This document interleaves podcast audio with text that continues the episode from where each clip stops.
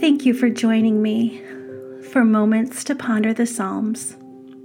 I'm Betsy Marvin, and this is episode 32.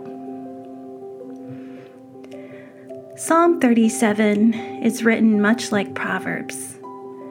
David is writing to his people, sharing what he has learned in order to encourage and guide his people. He wants to share wisdom. Listen to his words, as they are also words for you.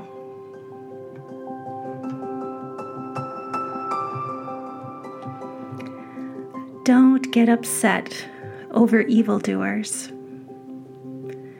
Don't be jealous of those who do wrong, because they will fade fast like grass. They will wither like green vegetables. Trust the Lord and do good. Live in the land and farm faithfulness. Enjoy the Lord, and He will give what your heart asks. Commit your way to the Lord. Trust Him, and He will act and will make your righteousness shine like the dawn. Your justice like high noon. Be still before the Lord and wait for Him. Don't get upset when someone gets ahead, someone who invents evil schemes. Let go of anger and leave rage behind. Don't get upset it will only lead to evil. Because evildoers will be eliminated, but those who hope in the Lord, they will possess the land. In just a little while, the wicked won't exist. If you go looking around their place, they won't be there. But the weak will inherit the land. They will enjoy a surplus of peace. The wicked plot against the righteous, grinding their teeth at them. But my Lord just laughs at them because he knows that their day is coming. The wicked draw their swords and bend their bows to bring down the weak and the needy, to slaughter those whose way is right. But the sword of the wicked will enter their own hearts, their bows will be broken. Better is the little that the righteous have than the overabundant wealth of the wicked. The arms of the wicked will be broken, but the Lord supports the righteous. The Lord is intimately acquainted with the lives of the blameless. Their heritage will last forever. They won't be ashamed in troubling times. And in a period of famine, they will eat their fill. But the wicked will die. The Lord's enemies will disappear, disappear like the beauty of a meadow in smoke. The wicked borrow and don't pay it back but the righteous are generous and giving.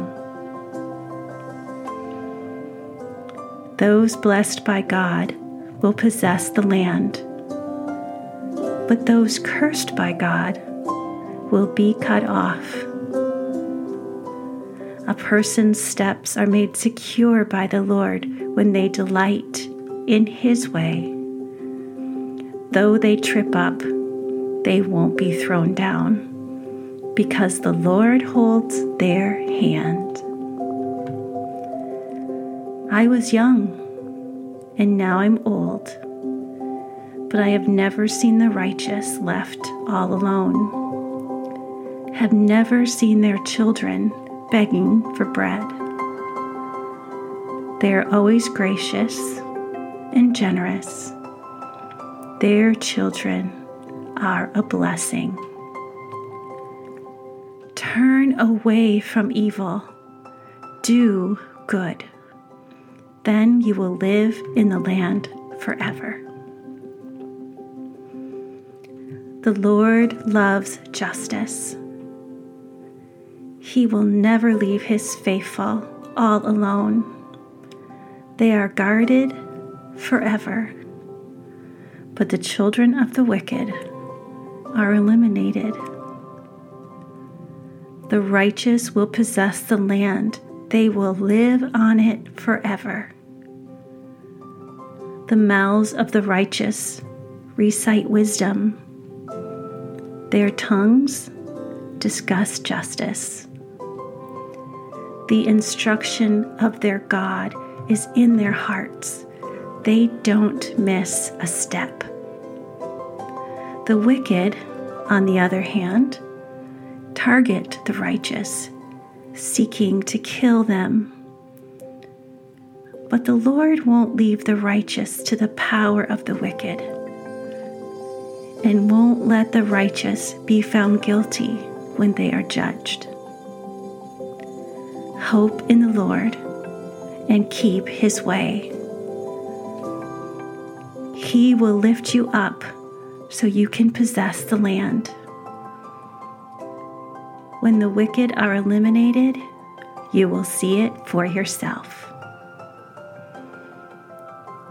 I myself have seen wicked, powerful people exalting themselves like a stately cedar. But when I came back, they were gone. I looked all over for them, but they couldn't be found.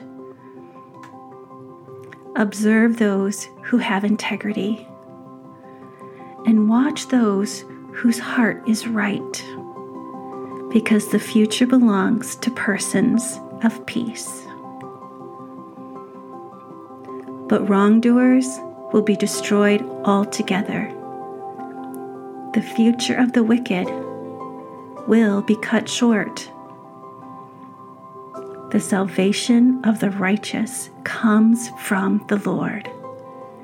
He is their refuge in times of trouble.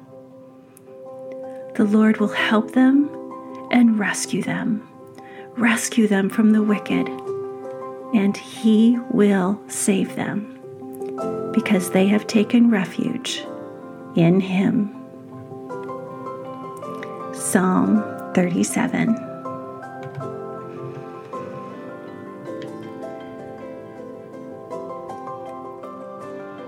This psalm is an alphabetic acrostic, which means that each stanza begins with the next letter in the Hebrew alphabet, just like Psalm 9 and 10 or Psalm 119.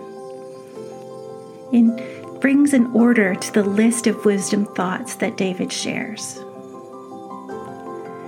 As I thought about what to share from this psalm, I realized the best thing I could do was encourage you to just listen to it again. And as you do, notice that David mentions the wicked being cut off five times. What is David trying to make sure the Israelites understand about evil?